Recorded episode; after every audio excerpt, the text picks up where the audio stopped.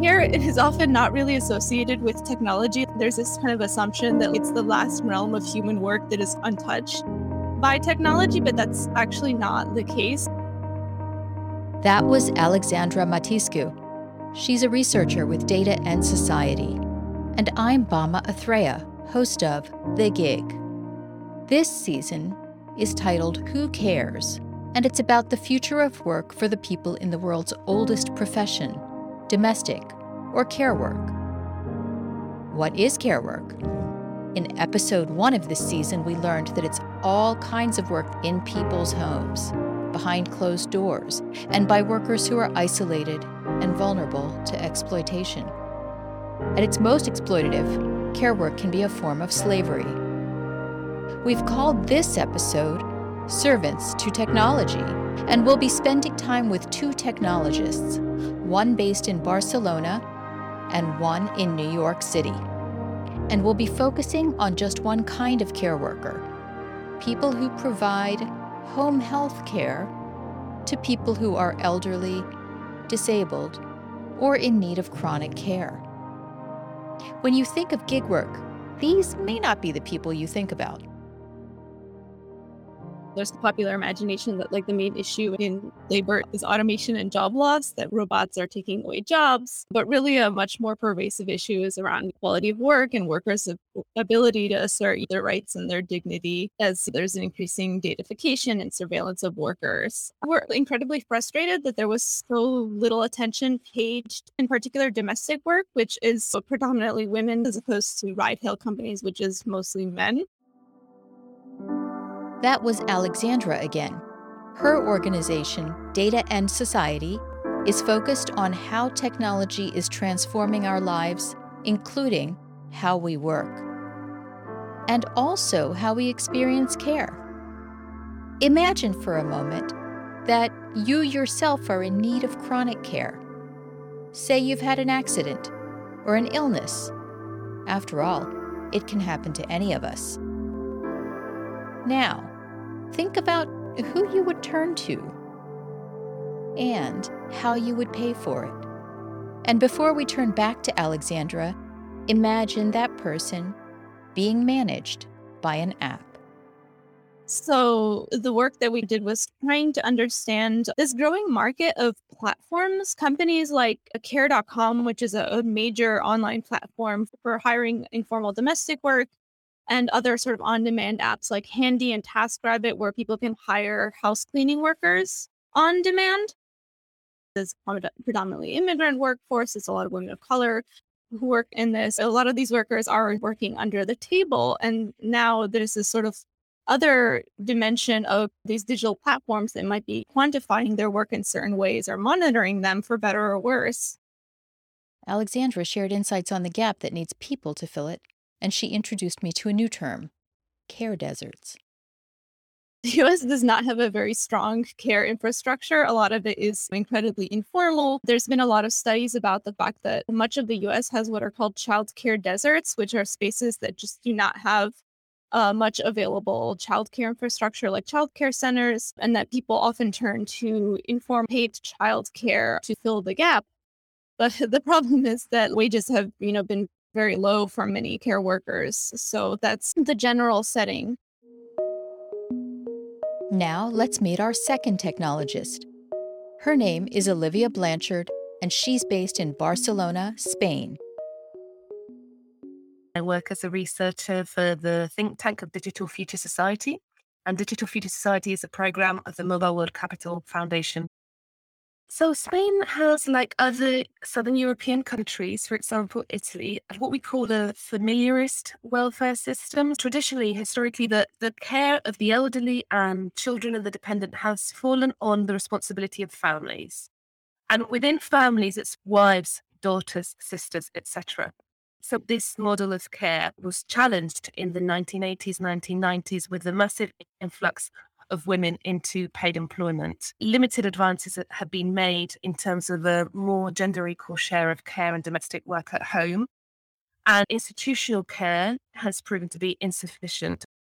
Now, Spain in twenty fifty will have, it's predicted to have one of the oldest populations of the world. So we're at the moment, we're, we're in what they call the social care crisis. I asked Olivia to describe who does this work, and just as we've heard in other interviews, it's migrants. The responsibility of care largely falls on families and, and women in the family nowadays, but a lot of this care is now being externalized, especially to other women who come from, very often from abroad, and especially Latin America. So women who are leaving their own families in the care of other women back home, and they've come to Spain. Both Alexandra, working in the United States, and Olivia, working in Spain, are researching technology, but they realize that to understand what's happening, they need to also understand society, culture, and public policy. Because even the best technology can't fix a systemic failure. Alexandra talked about care deserts. Olivia has described a country's long reliance on women to provide unpaid care labor. I asked them both to explain what happens when platforms come into the picture. A lot of the, the people that we spoke to talk about these platforms like they're dating apps, like you can make a profile and send messages to prospective em- employers. And these platforms don't, you know, actually do a lot to enforce many of the norms. They don't really check if the job listings on their site are actually pay a legal wage. So we've in- interviewed a lot of care workers who talked about employers offering bulk pay for like per week, and then it comes out to four dollars an hour or something completely illegal. I asked Alexandra what workers said about being managed by apps. One of the challenges of being an independent contractor is that you don't really have a human boss. You have a customer service line. So you basically are treated like a customer. You have to call the line and you have to stay on the phone with them. And, and you might just get an automated message or something that doesn't really resolve the problem. Care dot com, for example, there's there are rating systems, much like Uber and, and Lyft use rating systems. But clients could rate workers, but workers couldn't rate clients. So workers' reputation could be very, you know, significantly damaged if the client gave them a one-star rating because they turned down a job or something. But if there's an abusive employer, there was no way for the workers themselves to give a reciprocal feedback on the platform to be able to protect them. Why would the platform not want to have information about its clients? The case with so many gig economy platforms is that they're generally skewed towards the, the customer. And there's been a normalization of workers as being disposable in a, in a way, especially because many of these platforms, there's incredibly high turnover.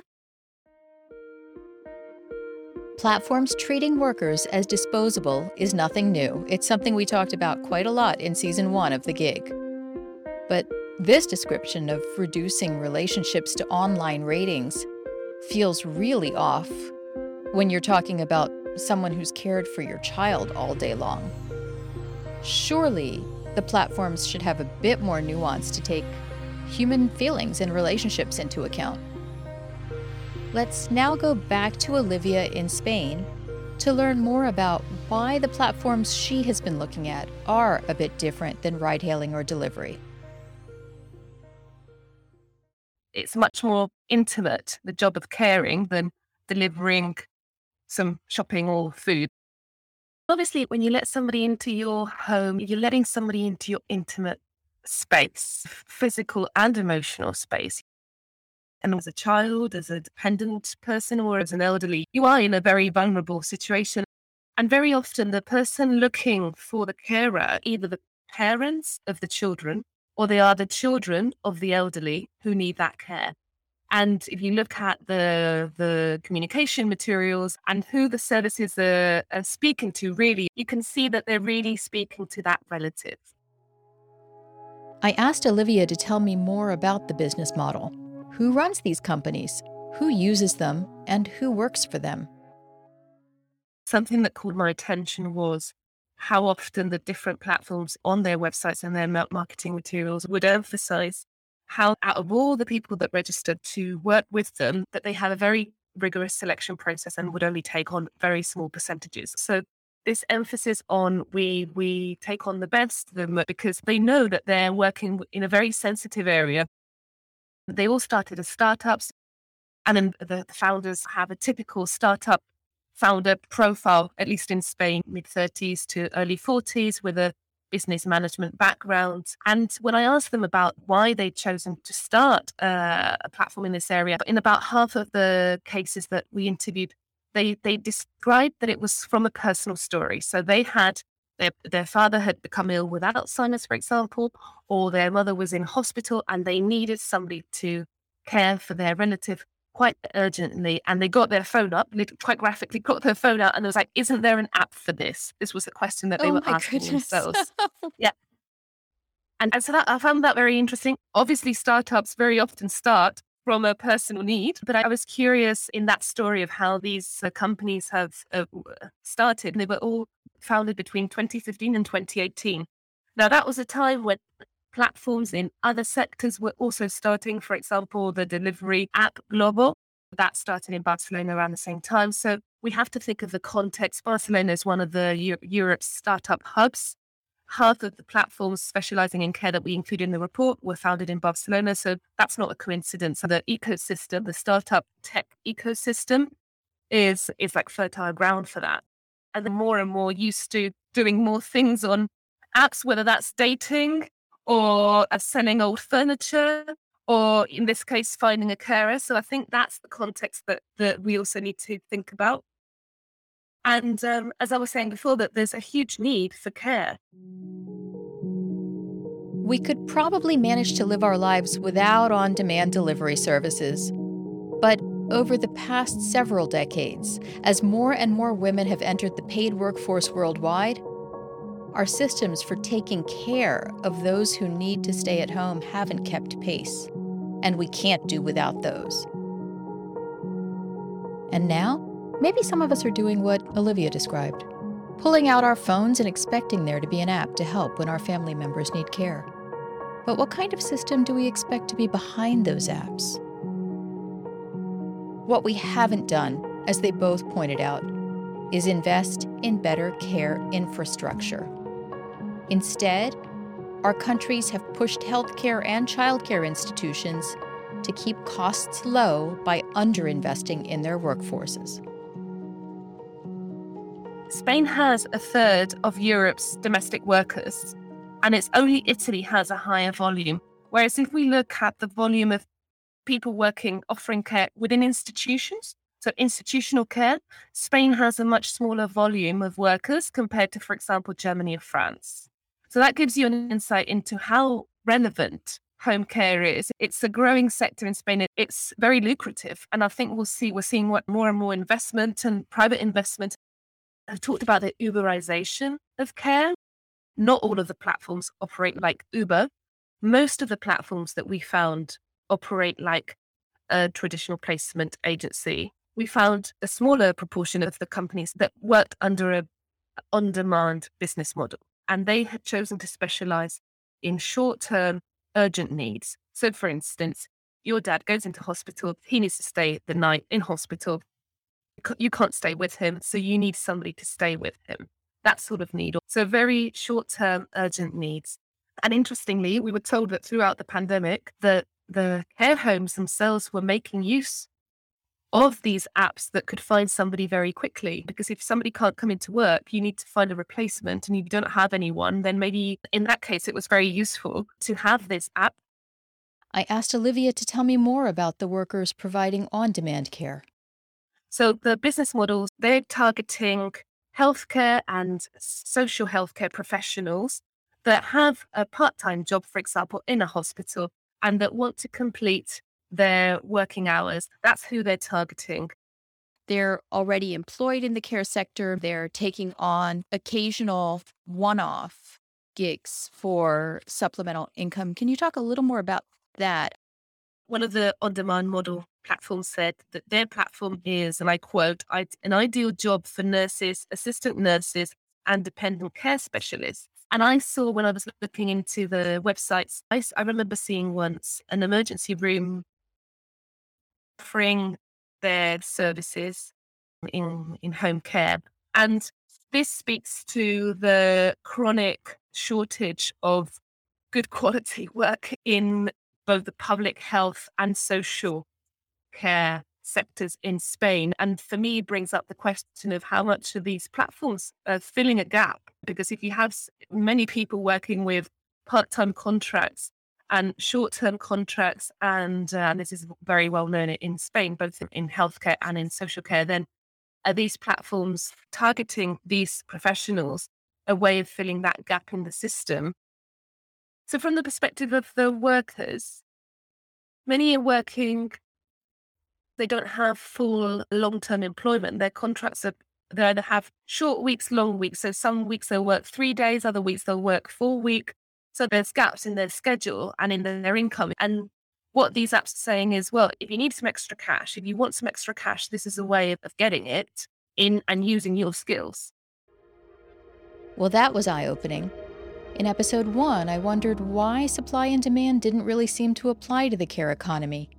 Now, from what Olivia says, Spain has growing care needs, rising demand, but care workers are underemployed and turning to gigs for extra money. Instead of a permanent workforce of well-trained people who are always there when needed, people will have to hope the on-demand workforce is available and qualified. Now let's go back to Alexandra. She and her colleagues have just released a new report titled The Weight of Surveillance and the Fracturing of Care. I asked her to tell us more, and I was particularly interested in whether technology was assisting or undermining publicly supported care in the United States. In the U S in twenty sixteen, there was a piece of legislation that required all government-funded personal care and home health care services to use this digital system, usually in the form of a mobile app that tracked workers clocking in and, and clocking out time, as well as their physical location. And the mandate was basically explained as necessary to reduce so-called fraud, waste, and abuse in home care by verifying that a home visit has completed. And in theory, this sounds not too controversial, but the fact that this was so hyper-focused on this assumption that people who receive, you know, public benefits are committing widespread fraud already de facto criminalized both workers and service recipients, mm-hmm. as both workers as a low-wage workforce that's predominantly women of color, and also service recipients for being low-income, older, disabled, many people of color as well, and the kind of distress that, it, that was embedded in these technologies. The people who designed them, I think, had very little understanding of how care is actually provided on the ground, because I, I just can't emphasize how dysfunctional a lot of the dynamics of these systems were. Not just, for example, a lot of them required workers to clock in and out only in their client's home. But that is an assumption that the client is always at their home, that they're homebound. And it, it's particularly ableist to assume that people with disabilities are just at home all the time. So it just created this like kind of ambient criminalization where, where both workers and service recipients were just constantly afraid of getting flagged. Just who does that benefit? For one, it definitely benefits the technology companies that are, you know, contracting with state governments to roll out these systems. And th- this is part of a longer history, particularly in the U S, of rhetoric around welfare benefits and kind of assumption that if you are poor and you're receiving public benefits, then you need to be, you know, hyper surveilled to make sure that you're not receiving benefits that you shouldn't be. So the companies promised federal and state governments that they would have abundant cost savings as a result of these systems. So the care recipient and the care provider are incidental to that cost-benefit analysis. Exactly. And there's this sort of assumption that care can very easily be standardized into like little units of time, that it reframes care in, in terms of time consumption and how much time is being consumed doing the work and what is considered legitimate billable labor by the state. And it also fell on the workers to be able to regiment their time and to be able to actually make these systems work in, in order for them to actually get paid. And it's funny because a lot of the rhetoric around these technologies is that they'll improve quality of care. But uh, often the work of being able to make their labor legible to these digital systems ended up taking away the time that workers could spend actually providing support services to their clients. And we've just obviously gone through this year that has been really eye-opening for a lot of people in terms of the importance of the care economy. Are we seeing an acceleration to people using platforms for care and domestic work? I think there very likely will be, in large part because in the U S, because of the shutdowns, a lot of childcare centers went out of business in the last year. And mm-hmm. and there, there were federal efforts to have relief funds for, for a lot of these childcare centers, but a lot of it was too late. So a lot of the formal structures of care have fallen apart. And there's also been a mass deinstitutionalization of nursing homes, in particular because nursing homes were hotspots, major hotspots for outbreaks mm-hmm. during the pandemic. And during the shutdowns also, a lot of these nursing homes had visitation bans that prevented family members from being able to visit their loved ones. So as a result, a lot of people have left those institutions and moved back into the home. So there's now, I think, informalization of care that I'm thinking that a lot of these platform companies are going to step up into and see it as a business opportunity. Alexandra described a care system that through the pandemic, instead of getting more investment and attention, got even weaker. I asked her to describe what a better system would look like. First of all, it has to start with the perspective of the workers and the person receiving care or support services. You cannot start with optimizing for efficiency. I do think technology can never really be a true substitute for chronic underfunding of care infrastructure in general. A lot of technology tends to be designed to squeeze effort from workers and then seeing that as a win. Oh, you're able to extract more care labor from people and that's how you resolve the gaps in care needs, which may like be a short-term solution, but you're going to burn out your workforce, which we have seen with the just sheer collapse uh, of the care infrastructure during the covid nineteen pandemic.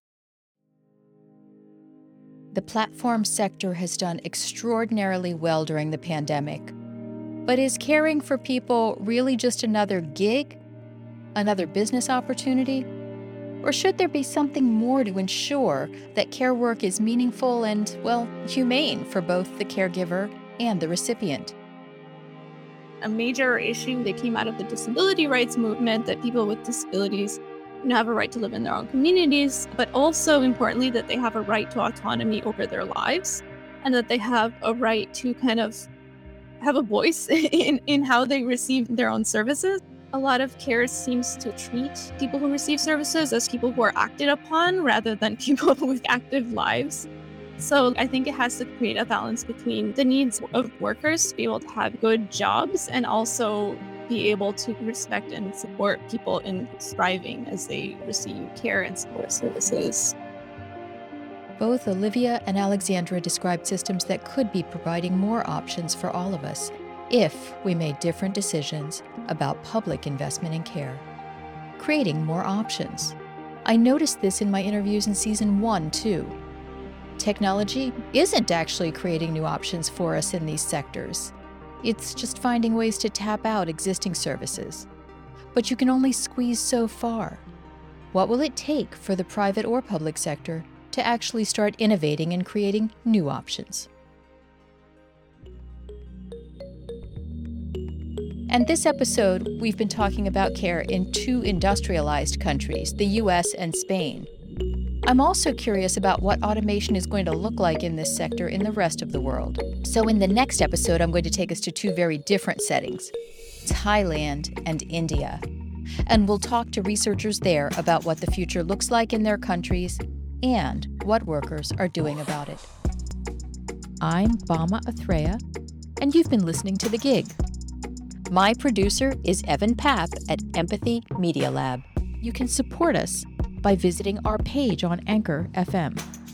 That page is anchor dot f m backslash the gig dash podcast. You can find our previous episodes there too. The Gig is a proud member of the Labor Radio Podcast Network. To check out more shows on topics like this one, just visit labor radio network dot org.